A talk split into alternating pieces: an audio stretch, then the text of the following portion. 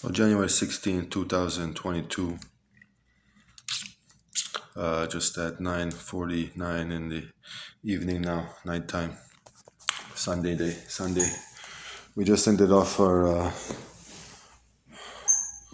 uh, Unit 45 uh, pizza day. The Sporting Flamingo without a license has uh, provided the, uh, the pizza lunch here today wanted to uh, just let you know that this is something that we would like to see on this unit when people leave, and uh, it would be a good farewell for uh, many of the the patients here to have uh, that kind of pizza lunch, not just for recycling bottles or, or etc., but but having that that uh, that that uh, that type of pizza lunch when people farewell.